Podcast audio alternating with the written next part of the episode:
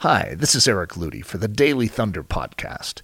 If you are enjoying these messages and want to take these truths even deeper, I invite you to join us in Windsor, Colorado at Ellerslie for one of our upcoming five week or week long discipleship training programs. Ellerslie's discipleship training has been designed to ignite your spiritual fire and to give you the tools for a Christianity that really works. To learn more, visit Ellerslie.com.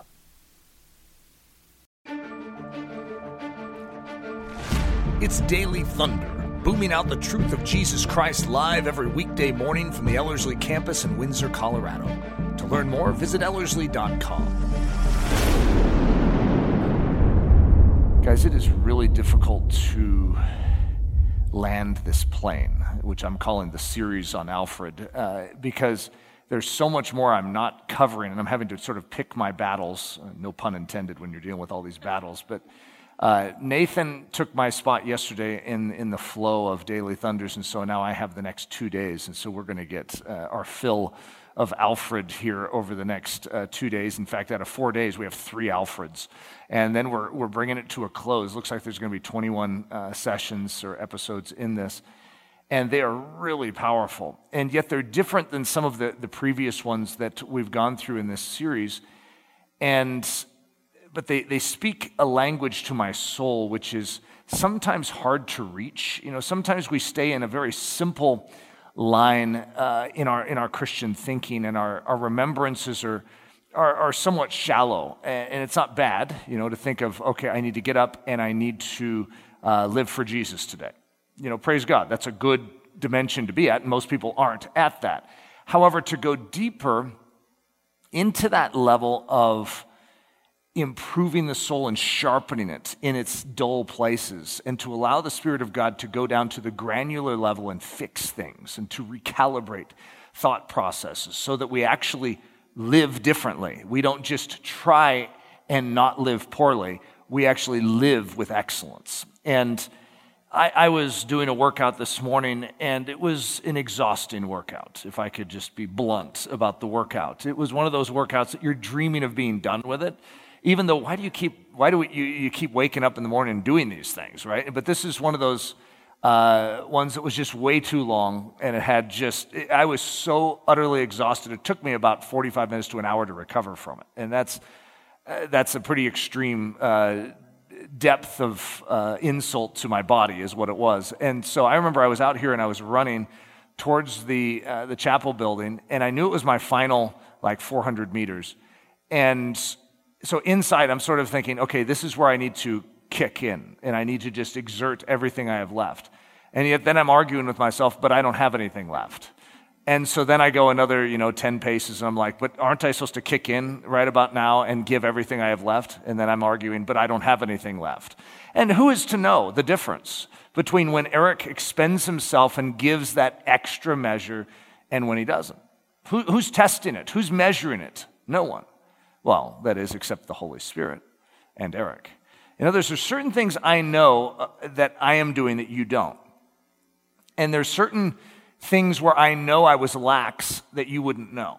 And so you could be impressed with certain things, but Eric knows. And so the spirit of a man knows what is in that man, just as the spirit of God knows what's in that man. And so to allow the spirit of God to touch you in those spots, those, those points where you want to flag, you want to go lax, that he sharpens, is a very, very important dimension of the Christian life.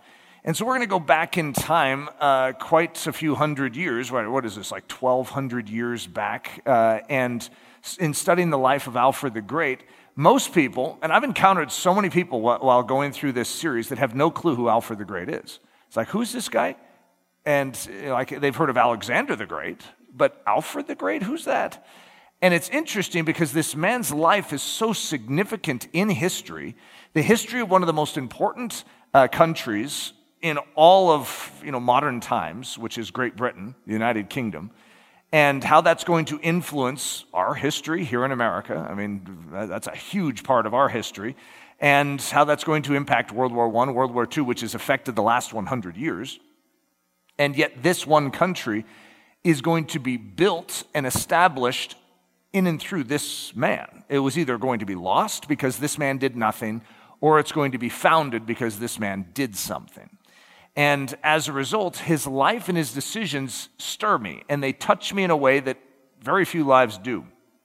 I have a fun title for this one. It, it looks like it's not quite fitting on the screen. It's like stretching itself a little too far, but The Rabid Yeti of Wessex.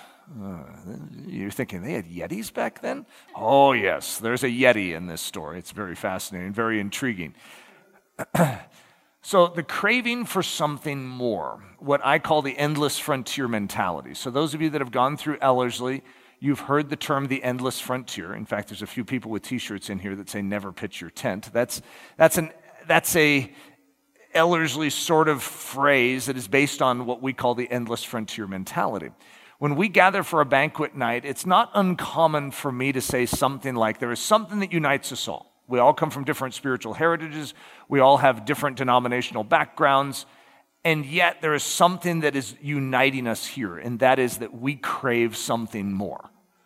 We don't want to settle for what we see in the world today. We don't want to settle for what Christianity has become. We want to go after the real thing. And so, this endless frontier uh, concept is pull up the tent stakes, onward march. Don't just look for a flat piece of territory where you can call it good enough. The concept of good enough is a great enemy of the calling of God upon our life. And yet, we are very susceptible to it. Good enough is better than most people are doing. In fact, what we're wanting to do is if everyone else is getting a B plus, we can get an A minus. And an A minus, that's a good grade. Let's all just acknowledge that. You know, every parent is proud of their child for getting an A minus. I mean, that's hard to do. But if you could get an A, or what if you could get an A plus, or what if you could get bonus assignments and get an A plus plus? Would you be willing to kick into your full sprint even when you're tired? Because there is part of us that is looking for that flat piece of ground to call it good enough to stick our tent in the ground and say, you know what, I've climbed this mountain high enough. I think it's time to say, that's enough. Or is it? You see, you have one shot at life, and there is an opportunity before you that most people around you, yes, granted, are not going after. And yet you see it, and you know there's more, and you know the Holy Spirit is pressing you onto the more so, will you agree with him to go after the more? And isn't it funny, even when I bring that up, you feel sort of tired? this is like, oh, wow. I mean, we're not even doing anything but sitting here, right? But we feel tired because it goes against the grain of our human wiring. Our human wiring, and this is the way it is like for me at night, when I know that it's like, whoa, it's 10 o'clock, and I immediately feel tired if I find out it's 10. Why? Because I have to get up at 440 the next morning. So I immediately psychologically go into tired mode. My body immediately clicks into it's time to go to bed. And so therefore, it, my body agrees with the notion and begins to feel tired. It's like, yeah, uh, Les, I'm going to have to start transitioning uh, to bed. And I am not a night person, I'm a morning person. And, but as a result, I almost make myself not a night person and it's hard for me to get into a good conversation or a good meeting late at night because I'm a morning person. And psychologically, I'm like, well, I'm tired right now.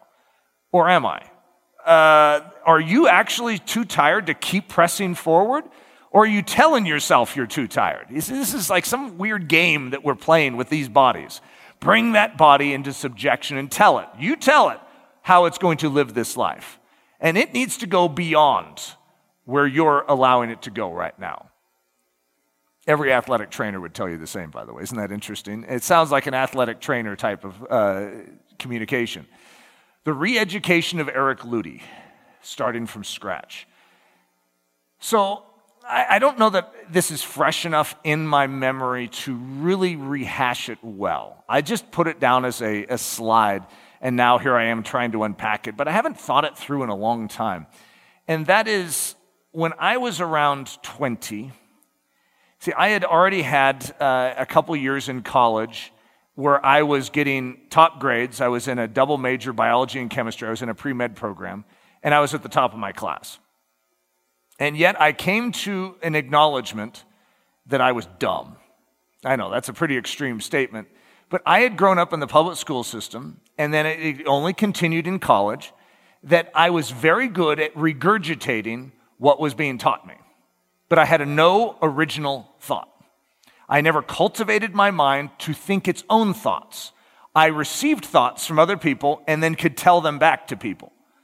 And so I was really good at that. And when schools measure you based on your ability to regurgitate, yeah, you could be a good student and not know anything. And then, ironically, after a little bit, what you just regurgitated, you forget. And so, what exactly do you have but the ability to now only go back and hear it again, to regurgitate it again? And this really triggered in my life when I was traveling. I remember I was in India. In, India. I was in Indiana. Boy, there's a, there's a, there's a difference. I was in Indiana and uh, I was visiting someone. I don't even know why I was there. And I remember being in a church. Never I was in that church once. And this pastor gets up and he opens some passage uh, in, uh, I want to say, uh, maybe First Samuel, okay? And he reads one line. And he built an hour long message out of one line of the text of Scripture. And he unpacked it. I had never, never seen it before. I had never seen it before. And I remember just sitting there in awe because if you gave me that same one sentence of Scripture, I could read this Scripture and then maybe read it again out loud and go, okay, let's pray. I had nothing to say about it. I had no insight into it. I didn't even know how to get insight into it. How do you dig into Scripture? I didn't know. And I started to have this panic inside of me that I don't know anything. My brain doesn't work like this guy's does. It was just a fascinating observation that I was having. And so I began to pursue something. And that was what I called the re education of Eric Ludy. I wanted to learn how to think. I wanted to learn how to use my mind. I wanted to learn how to do what the mind was meant by God to do. And I, if public school systems could give me, you know, the plaudits and they could give me the A's and they could give me the high uh, rewards for doing it their way, I wanted to get that in the kingdom of heaven. God gave me a mind. I want to know how to use it. So I know this is going to sound strange, but I went back to grammar and I started learning grammar. I, re- I learned to write again, like my uh, penmanship, because my penmanship was, was terrible. And my sister just happened to be a grammar teacher, and uh, she taught penmanship. So I literally said to my sister, Could you teach me this again? And I started uh, going through critical thinking skills and, th- and reasoning and how logic worked. And I wanted to understand how my brain could actually get its synapses firing so that I could have original thought as opposed to borrowed thought. I don't want to just live off of what everyone else says. I want to know how to use this brain that God, that God gave me. And so I, I want you to see a parallel. When I, when I study Alfred, I'm going to see something very similar to what I'm familiar with. He is inheriting a system of illiteracy. And no one, including himself, knows how to function the way his nation once functioned. His nation used to have scholars in it. And so, because of the Roman Empire being Christianized, there was this mighty movement of learning and education in the Bible. And that once was in his very territory. Wessex was a haven for knowledge and truth of Scripture. And now, after a couple hundred years have passed, it's like gone, completely gone. And you have this man who's suddenly going to awaken to realize I have a nation that doesn't know God. They don't know how to read to even find him. And what are we going to do about this? Okay, and you can get sort of tired if you were Alfred right now, you know, you could get sort of tired thinking, oh boy, that's going to be a huge project. And that's part of what the rabid Yeti of Wessex is. Aren't you intrigued to know how we get a Yeti uh, in this story? By the way, a Yeti is like the abominable snowman. It's like one of those big white, uh, hairy creatures. You know, I don't know if uh, Bigfoot is called a Yeti or not, but you know, you could mix and match any way you want. But it's one of those big growling uh, characters, right? The yearning to improve. And so, if you're seeing the screen, uh, that's where I'm getting Yeti from. Yearning, Y E, to improve, Yeti. Okay, that's my anacronym. I see in, you can get some good stuff out of anacronyms. So, the strange and inexplicable drive that some humans have, but most don't. Some people have this. Have you ever seen it? You're around it and they're just like, I need more. I want to learn more. And it's very convicting when you're around it. It's like, what's wrong with me? Why is it that they have such a drive? Alfred is going to surprise you. This guy, his father died when he was extremely young, his mother died when he was extremely young, and his four older brothers all died, leaving him basically an orphan king. He's a king in charge of, the, of, the, of, a nation in desperate straits. Everything is against this guy. He has nothing going well for him. What would cause a, a young man like this to grow up and get that yearning to improve? This guy is not just going to want to improve his life, he's going to want to improve all of Wessex. And he doesn't want to just to improve Wessex, he wants to improve the world. He wants to change the world. I am deeply inspired by this because he has every reason to lick his wounds and to say, oh, poor me. Instead, he is going to turn outward and he is going to become a juggernaut in history of change. So, the inscription on the statue of King Alfred, uh, th- I've read this a few uh, episodes ago, and it is that good. I mean, it's really powerful. Alfred found learning dead, and he restored it education neglected, and he revived it. The laws powerless, and he gave them force. The church debased, and he raised it. The land ravaged by a fearful enemy, from which he delivered it.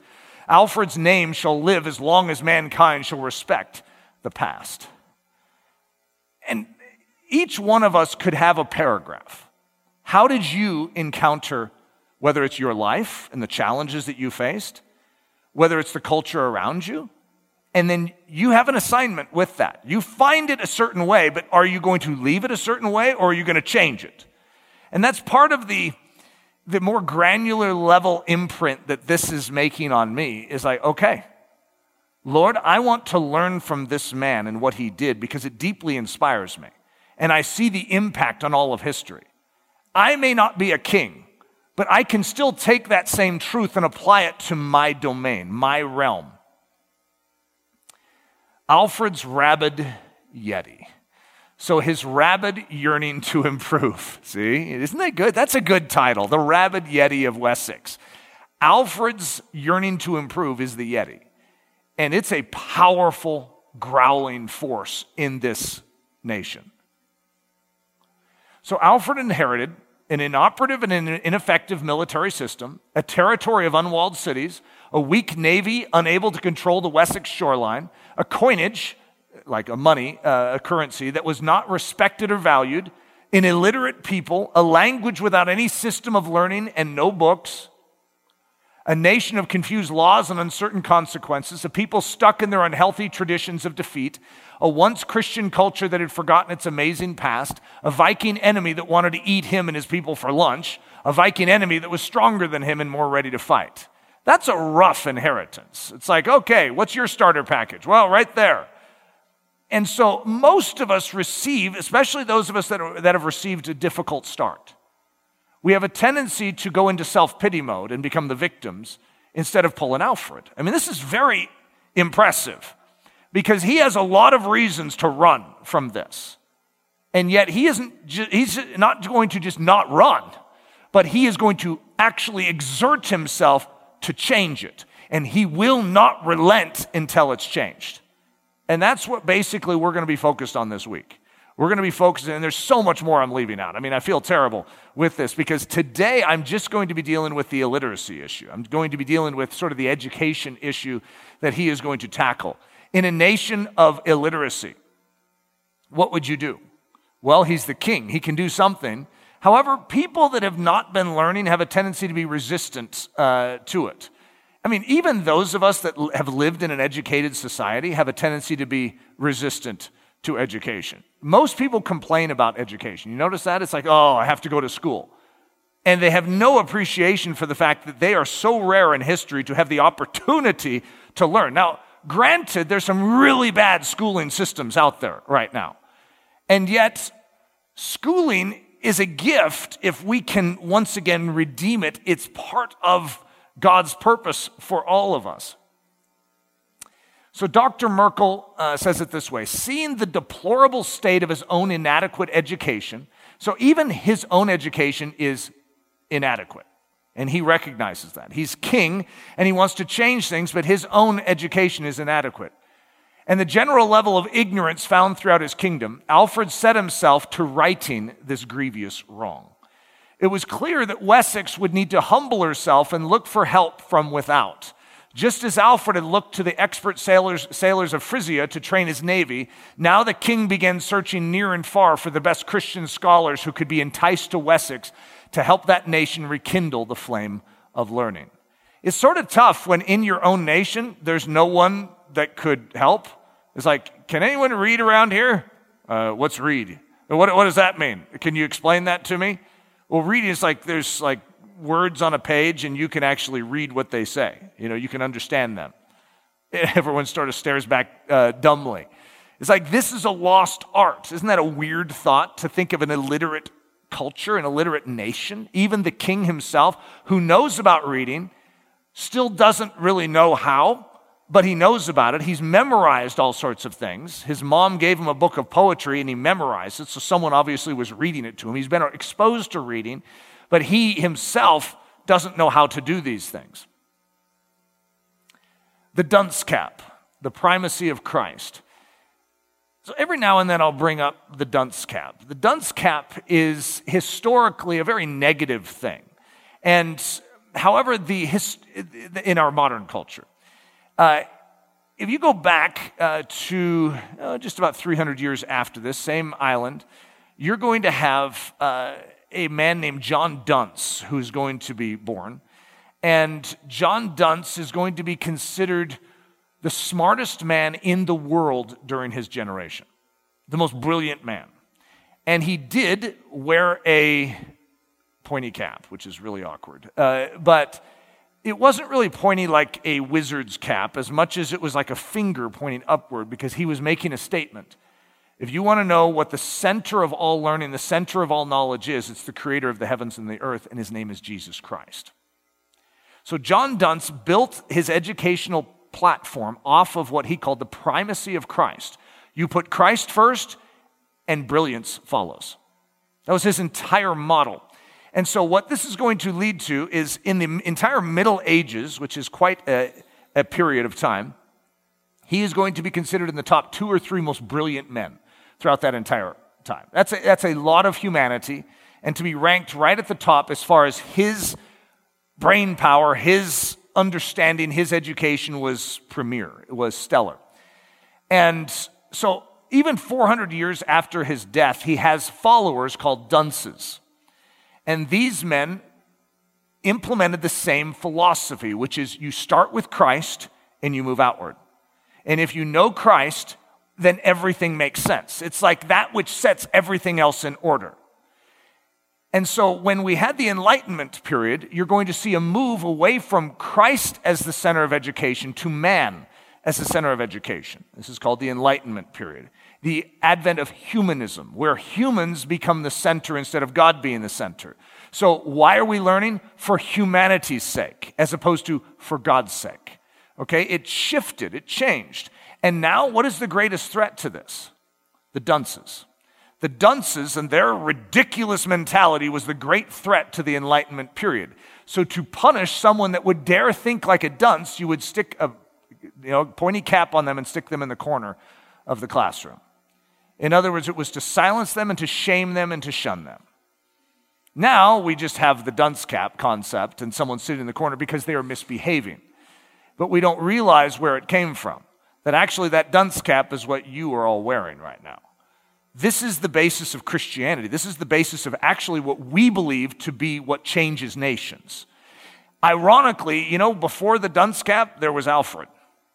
And Alfred is literally going to stick a dunce cap on his nation. That's what he's doing. He is saying we all need to know Jesus.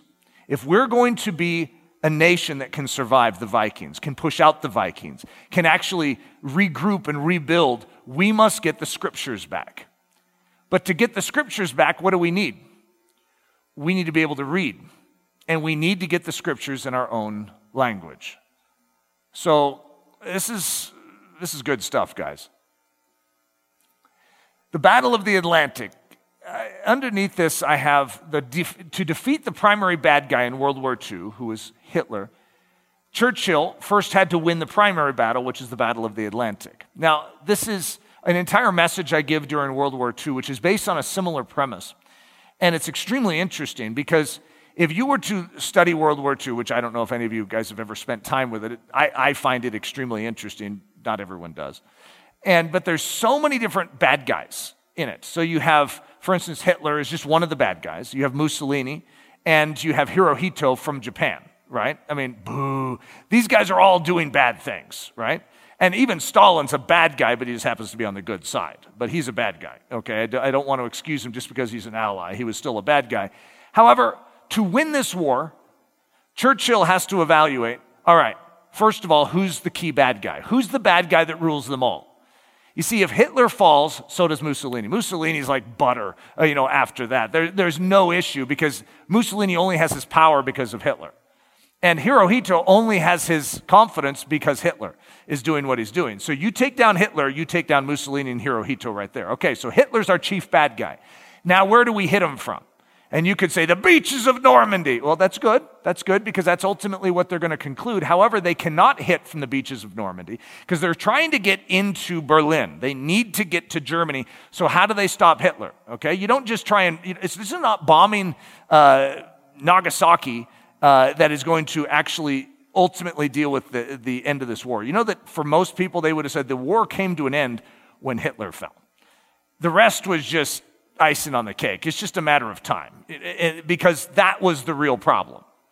And so they know that they need to, by land, get to Germany. And so they're going to define the coastline of France as the key avenue of entry. They've tried up through Italy as one of the avenues. They could come down through Russia. However, the Allies are going to say this is the key place. But to be able to attack Normandy, what do they have to control? The sea.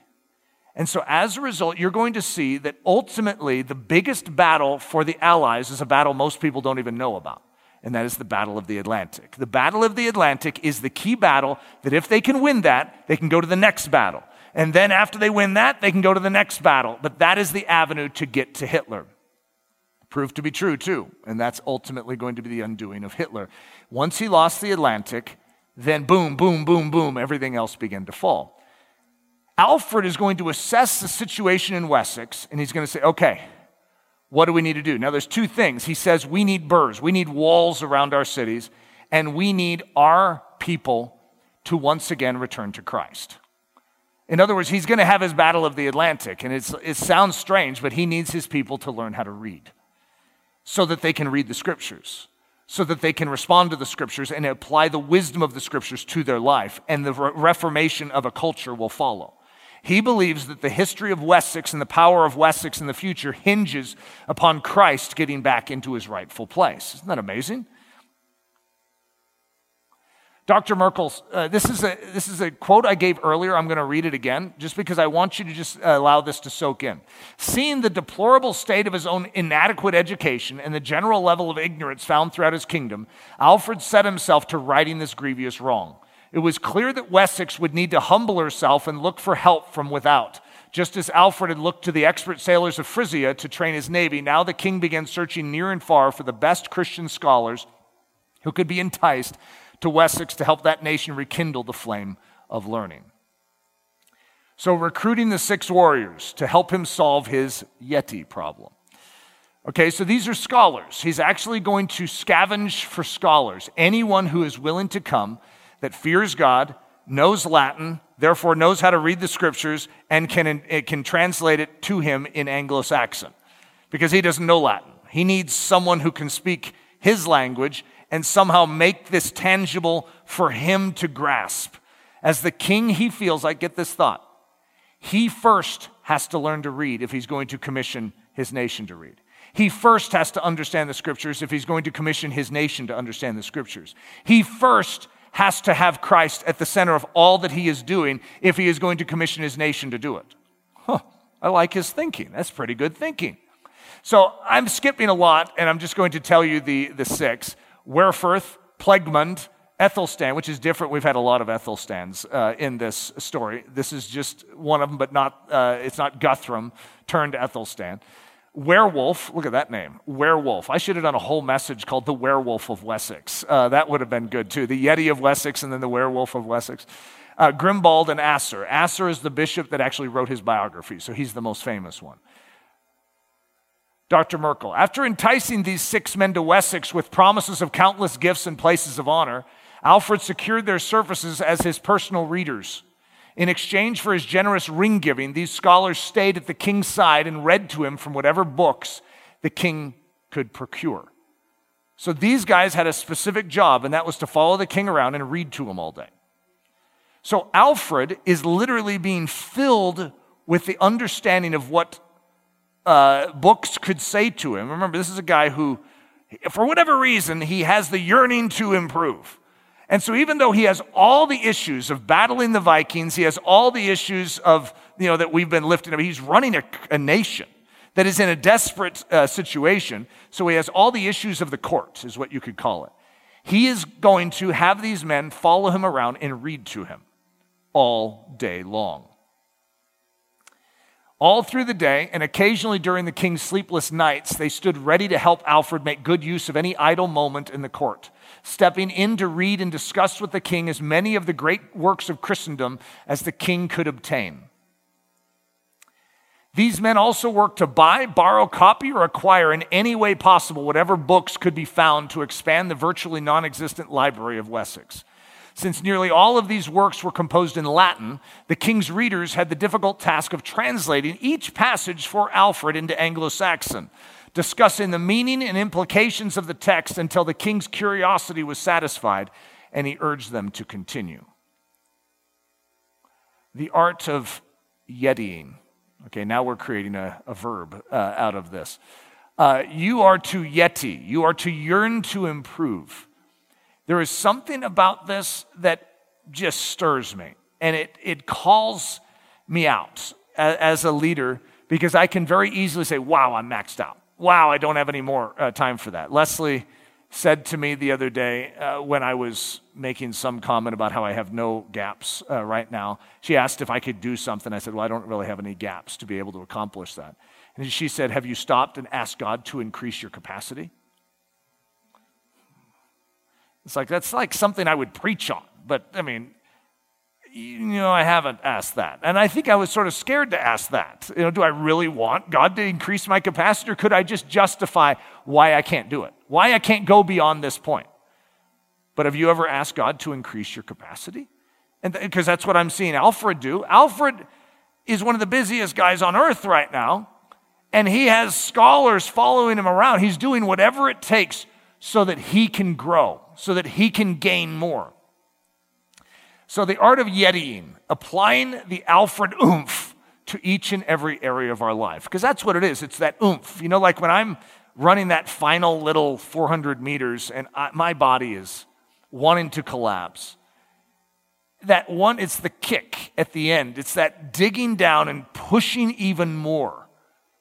That is, in a sense, the essence of Yetiing this yetiing, this yearning, this drive is say, okay, God, I'm the only one that is witness to this right now, and I may never get any applause for it, but I am going to draw even deeper and I'm going to press forward. I'm going to take this moment that I could use on myself, but I'm going to use it for you.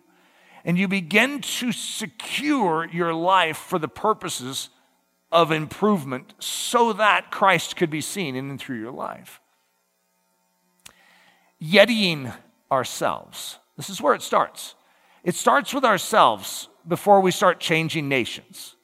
We first of all have to be yetied. I know that's a funny term, but yeah, we're getting used to it here. The way we talk. You ever thought about yetiing the way you talk? That there is a, a way in which we talk. In fact, you could look at it in two different ways. One is the words you are choosing to use, you know, that they are flavored or seasoned with salt, that they are, uh, uh, that they are framed uh, like apples of gold in settings of silver, that they are appropriate, that they are honorable, that they are loving. At the same time, you could examine your speech based on what distracts people. Um, like, you know, they're called fillers. And as a result, you can better your speech like one of the things I'm always trying to do is rotate my adjectives. And it's really hard to do when you're a speaker. Sometimes your adjective uh, turnstile gets jammed and you start using the same adjective over and over again. There's nothing worse than hearing yourself speak like in an audio recording and then you keep using the same adjective. Because, well, not only is it distracting to you as a speaker when you re listen to it, but it's distracting for others that are of a more, uh, I don't know what the term would be. Uh, they're more finicky about how they, they like to hear things, and they're sort of, they would be the grammarians over here, but these are like the speecharians, and they, they listen for things. What you don't want to do is put any stumble in front of your audience. You want your audience to hear. And so, as a result, if your goal is to be a good communicator, then you need to allow the Yetiing process to actually impact your speaking, your talking, the way we act. There are so many different aspects to the way we act that that's a, that's a deep uh, rabbit hole in and of itself. The way we walk. I, I used to have, you know, a cool walk. Now I sort of have a boring walk because I had to give up my cool walk, right? But the way you actually are appropriating life is, is very, very important. The way you go through it, the way we learn. You know what? There's ways that you learn that oftentimes in school they don't even know to teach you. But you have to become a student of yourself. There's certain things that you'll notice I do, and if you ask me, why do you do that? Well, because I know that that's how I sharpen my mind. You'll notice that when I pray, I pace. Why do I do that? Because someone taught me that it's more spiritual to pace? No, in fact, I would say the exact opposite. Eric, could you be still? I've had far more of that. I can't be. If you really want me to be focused right now, let me pace. Because my mind sharpens. My mind, when I pace, actually gets more clear. And how do I fig- how did I figure that out? By doing it. And so as a result, I walk all day long. And that's how I stay sharp and focused throughout the day. And so there are certain times you will see me sit. You know, when I'm in Starbucks, I don't pace back and forth. However, whenever I'm in a meeting, you'll notice that they'll always sort of set up the room for a little pacing area for Eric because I'm more effective when I do that. How are you more effective?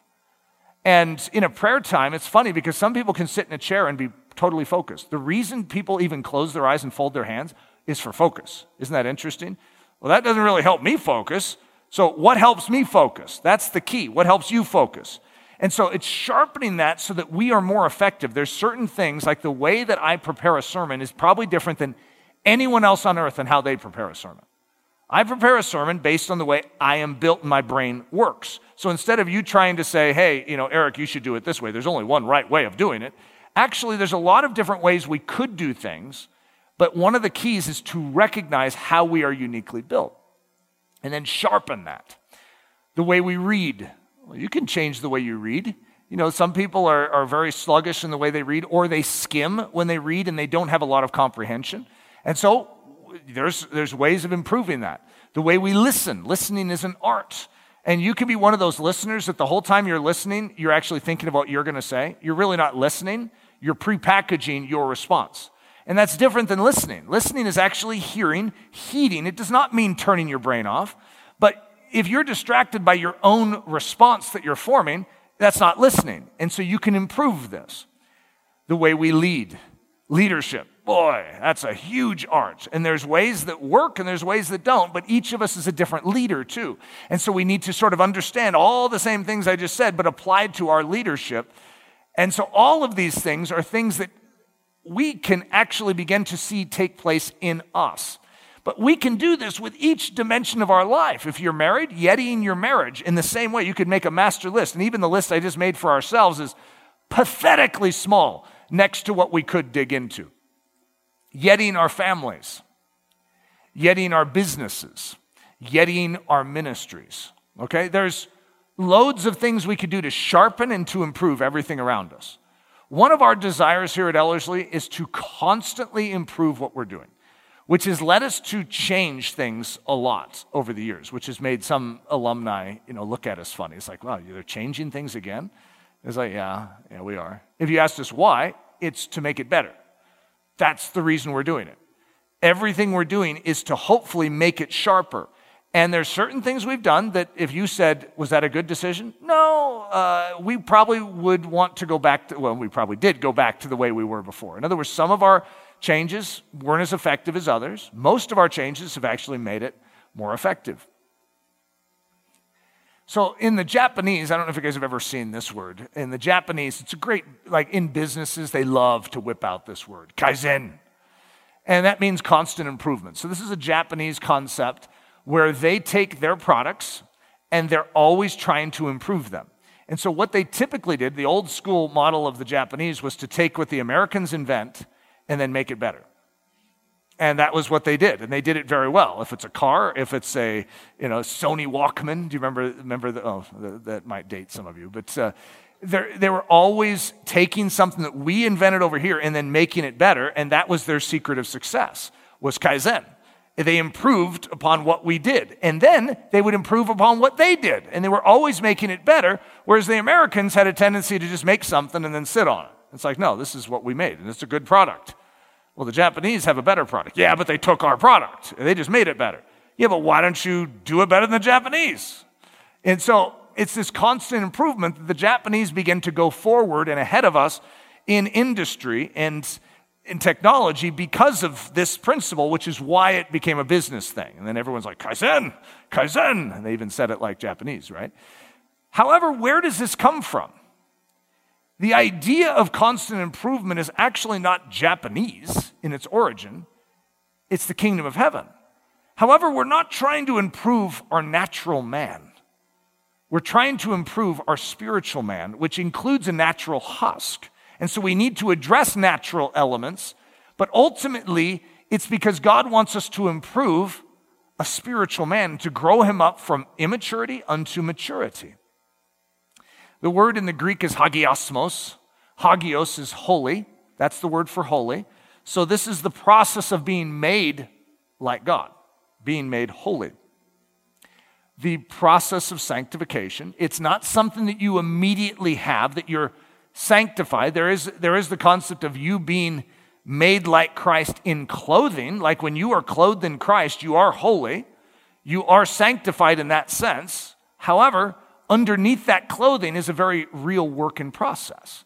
You are an unfinished work, and you're immature, like a little child that needs to grow up. And there's nothing wrong with that. God knows that. And so, as a result, what does it take to grow? It takes exercise, it takes deliberate steps of obedience, it takes learning how to kick into gear on the final 400 meters and getting in shape. There is a real exercise of what you've been given. So, when you take all of those parables, you know, this one guy's given one talent of gold, this guy's given five, and this guy's given ten. What should they do with it? Don't bury it, exercise it, invest it. And this is how the kingdom of heaven works. And so for each of us, we've been given something. We've been given time, energy, resource, talents. What are we doing with them? Are we investing them? Are we exercising them? Now, this is meant to be a work of the Holy Spirit inside of us. This is not a work that we just do to ourselves. It's like, okay, I need to be a better human. Because that's, there's a lot of people that have this Yetiing principle. However, they're not doing it for the kingdom and the glory. There's a lot of kings that have wanted to better their nations, but not like Alfred. Alfred wants to do it to showcase Jesus. He wants to bring his nation to Jesus, not just to increase his wealth and power. So there's something very, very special here. 1 Timothy 4 3, this is the will of God, your sanctification. Now, the scripture goes on, but that's quite an interesting statement there. In other words, to say, God desires this for you. He desires to fully form you from immature to mature. The river of life, we'll call it the Yeti River. Okay, so this, this river of life is going to be seen all throughout scriptures. But in Ezekiel, we're going to see a very unique introduction to it in Ezekiel 47, where you have eh, this picture of this temple that has never been built here on earth, and very likely could just be called the heavenly temple, the Ezekiel temple. But out of it is going to gush a river. And we're going to recognize this as the river of life. And one thing about this river is that it is ever deepening. So, Ezekiel 47, 3 through 9. Then he brought me back to the door of the temple, and there was water flowing from under the threshold of the temple toward the east. And when the man went out to the east with the line in his hand, he measured 1,000 cubits, and he brought me through the waters. The waters came up to my ankles. Again, he measured 1,000 and brought me through the waters. The water came up to my knees. Again, he measured 1,000 and brought me through. The water came up to my waist. Again, he measured 1,000. It was a river that I could not cross, for the water was too deep, water in which one must swim, a river that could not be crossed. And so, what you see is this progression in this river. In the New Testament, we're going to see this river revealed as the Holy Spirit. And so, what you see is this Holy Spirit, which is coming forth out of the temple of God, and it is getting deeper and deeper and deeper. And as Ezekiel moves forward in agreement with the man of God. He is following the river. Then it's up to his ankles, then it's up to his knees, then it's up to his waist. Then it's so deep he can't stand in it. There's less of him, more of the river. And you see a constant progression, which is actually a beautiful picture of the growth as a Christian. Okay, that as we heed the Holy Spirit and go in that direction where he is leading, there is less of us, there's more of him. There's one more line I wanted you to see in this, and that is, and it says, And it shall be that every living thing that moves, wherever the river goes, will live. Everything will live wherever the river goes. And so, obviously, you want to go with this river of life. Where this river goes, there's life. And so, as a result, let's follow the river. Where is the river going? Let's go with the river. But it's going deeper. It's going so deep that it's, going to swallow me up. Let's follow the river. That's the way to life. And so, as a result, there's a lesson baked into this river. John 7 38. He who believes in me, as the scripture has said, out of his heart will flow rivers of living water. And so, what we see is a picture of Ezekiel 47 right here. Jesus is going to be, of course, that temple on the cross. His side's going to be pierced, and out of his side is going to flow a river.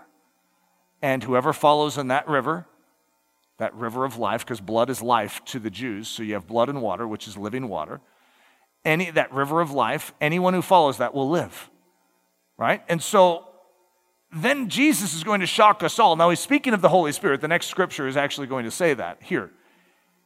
But he's going to say that, and that's basically what we have too we are going to be filled with that same Holy Spirit. We are going to become the temple of God. And then out of us is going to flow that same river. The Yeti River running through Alfred, it's ever deepening. So Alfred has this same river running through him, and it's ever deepening.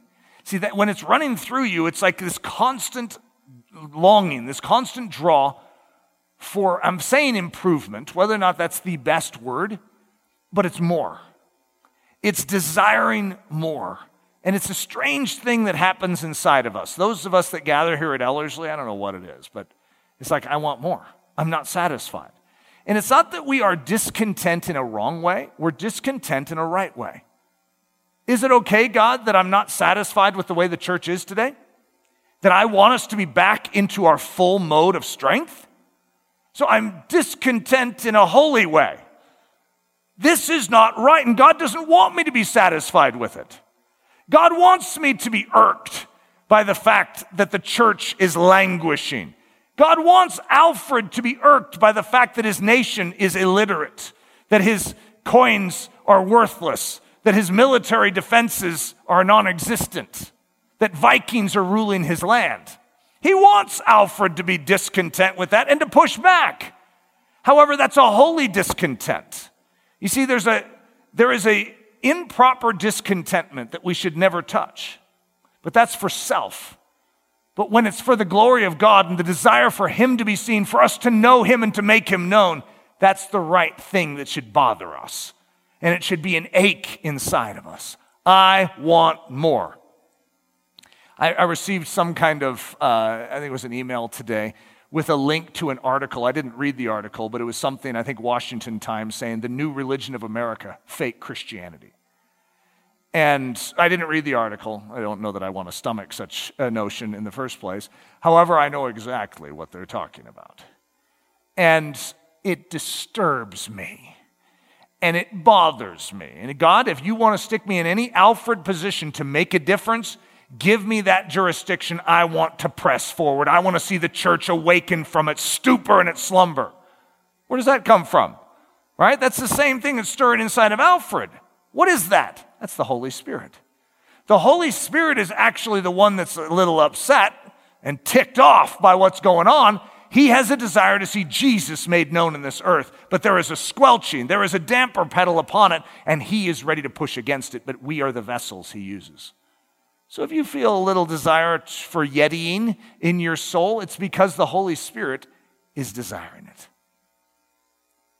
Dr. Merkle says on November 11th, St. Martin's Day, in the year 887, Asser, remember uh, he's the bishop that wrote his biography, recorded that the king made a significant and miraculous step, suddenly being able to read and translate the Latin text for himself.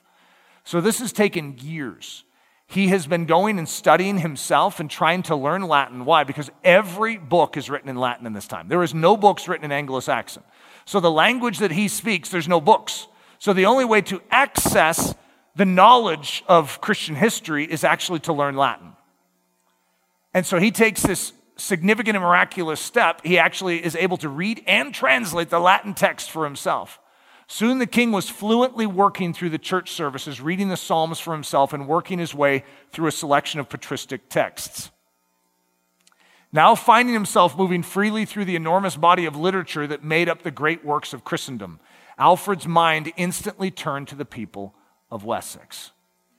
How could this great wealth of Christian wisdom be passed on to his countrymen? So, first, he's going to start by yetiing himself. And he is, I mean, this is very impressive. For a guy this busy to learn how to read and translate Latin. Why? Why does he want to do this? So that he can read about Jesus, so that he can read the truth. And then once he solves this riddle for himself, he's like, okay, it can be done. This can be done, guys. We can actually gain this learning back. Then he's he turns outward and he sees his nation. He's like, all right, they need to learn this now. Remember, this is an ever deepening river. If Christian virtues were to return to England, then the Anglo Saxons would need to return to Christian learning. Isn't that an interesting thought process? Dr. Merkle continues with an eye toward restoring this learned piety to the people. Alfred orchestrated a tremendous revival of literacy, a revival that culminated in the greatest literary renaissance ever experienced in Anglo Saxon Britain. With the Vikings driven from the borders of Wessex and the restructuring of the Anglo Saxon military well underway, Alfred soon began to find moments of rest from his other kingly duties, moments in which he could turn his attentions to this problem of Anglo Saxon illiteracy. Soon a plan began to take shape, a plan striking in both its ambition and its simplicity. First, Alfred decided that his goal was nothing less than the literacy of every freeborn man within his borders. If the purpose of recovering education was to recover piety, then it would do no good to educate only a small and exclusive circle of hermit like scholars, leaving the rest of the Anglo Saxons ignorant and impious. Thus, the King of Wessex wanted to see wisdom passed on to as many of his subjects as possible, introducing the radical proposal that Christian learning ought not to be solely the enterprise of the monks and priests of the medieval church such a radically ambitious goal was in danger of being so optimistic as to seem unachievable and thus dismissed from the start. I don't think we understand how significant something like this is to take an entire nation that is illiterate, that has fallen away from the truth of God's word, and then to say, We're going after it, guys. You're going to be educated. And they're like, What? What's education? I mean, they haven't even grown up in this. We grew up in it. We take it for granted. This hasn't even existed. So, ignoring the fact that all of the learning of the Christian West had been handed down in the Latin language, Alfred decided to aim for fluency in the vernacular of his people, the Anglo Saxon tongue. So, this is almost like a type of a setup. It's like, stay tuned for the next episode. The reason is, you know what it would mean if you're going to try and train an entire nation in this great truth of God's word? What would you need to do if you don't want to try and teach them in Latin? You would have to translate all of these books into Anglo Saxon. Now, you have to realize, and I'm going to sort of give a hint at least, in the upcoming years, I think around 400 years later, men will burn at the stake for translating the Bible into the common tongue. Alfred is going to do it boldly right here. And no one seems to remember that in English history And so, as a result, uh, it's fairly important that you see it, that you recognize that this, the foundation for this is what changed the nation in the first place, is that the common man could read the Bible. We always thought that that was Wycliffe and Tyndale. Alfred the Great? Who would have ever guessed that? And so that's just a hint. I don't want to give anything away. However, what you see is something that I want you to grab a hold of. Now, I'm calling it yetiing, yearning to improve. Now, he had a rabid yeti. He had a strong desire to improve himself, to get out of his illiterate state, to not accept it and just suck his thumb and say, Well, this is what I inherited. This is what my father gave me. Well, what am I supposed to do? Change it? Yes. See, most of us don't think like that. But what if we did? I don't know how to stick a fire underneath you and, you know, get you going, whoa, whoa, on this point, but if I could, I would. Because there is something about this, and I've seen it in my own life. When I pursue changing things, I have always been what we could call the average student. Always. I've, I've never been the brilliant intellectual. I've never been the guy with the high IQ. I'm the average guy. But this, the difference about me is I refuse to stay just average. I want to pursue excellence, even though it's a lot harder for me. One of my best friends in high school had a photographic memory, and he was the you know valedictorian. You know, and it, I might come in the top like 25% of my class. You know, eh, you know that's good. You know, it's because I'm a hard worker. But everything was hard for me. In college, I had to study. I couldn't just like read the book and then memorize it. It's like I had to study and I spent more time studying than most people. And so hard work was what I had to put in if I'm going to get a good output. I understand what it's like to be sort of the average, but then there's also the people that are sub average that have extra challenge, whether it's learning difficulties. Like I didn't have learning difficulties. It was just harder for me to learn than the guy with a photographic memory, the cheater. You know, what in the world? I don't like that at all. However, there's others with, with learning disabilities. There's others that don't have the same family structure that I had, which set me up for strength. And for me, I say this is where Alfred steps in. He's like, guys, you have no excuse. This guy had every challenge imaginable, and look how he handled it. And that to me is deeply inspiring because in every area of life, we have weaknesses. We have areas where we're almost just like, you know what? That's just the way it's going to be. Instead of fighting it and saying, you know what? Holy Spirit, you work through me. I want to go deeper in this river. I want to go where the life is, and I refuse to accept this as the end. The river is always moving. That's one of the principles of a river. So just keep moving forward with it. Don't stagnate. Move forward with Jesus Christ. Father, whatever is needed in us, I pray that you would do it, that you would stir us afresh today, that you would give us that fire, to, that drive to go after more of you. Lord, thank you for what you've given us. Lord, we have such a contentment in you. But we have a holy discontentment knowing that there is so much more to be had and that this world is dying and going to hell. Lord, we desire you to intervene in this world, and we know that you have chosen us as the vehicles through which that revelation will take place. So, Lord, may all of the obstacles that stand in our way, everything that is hindering our forward progress, just melt away. And Lord, I pray that you would give us power to step forward, to be sanctified, to be readied to be prepared to shine the light of Jesus in this hour. Lord, we ask this in the name of Jesus Christ. Daily Thunder is a listener supported production of Ellerslie Discipleship Training. At Ellerslie, we are laboring to rouse the Church of Jesus Christ out of its lethargy and build brave hearted Christians for such a time as this. Daily Thunder episodes are released every day, Monday through Friday, from our campus in Windsor, Colorado and our weekly sermon is delivered live at 9 a.m. on Sunday mornings with a delayed live stream available at noon Mountain Time. Go to ellerslie.com forward slash daily to get all the details. Thanks for listening.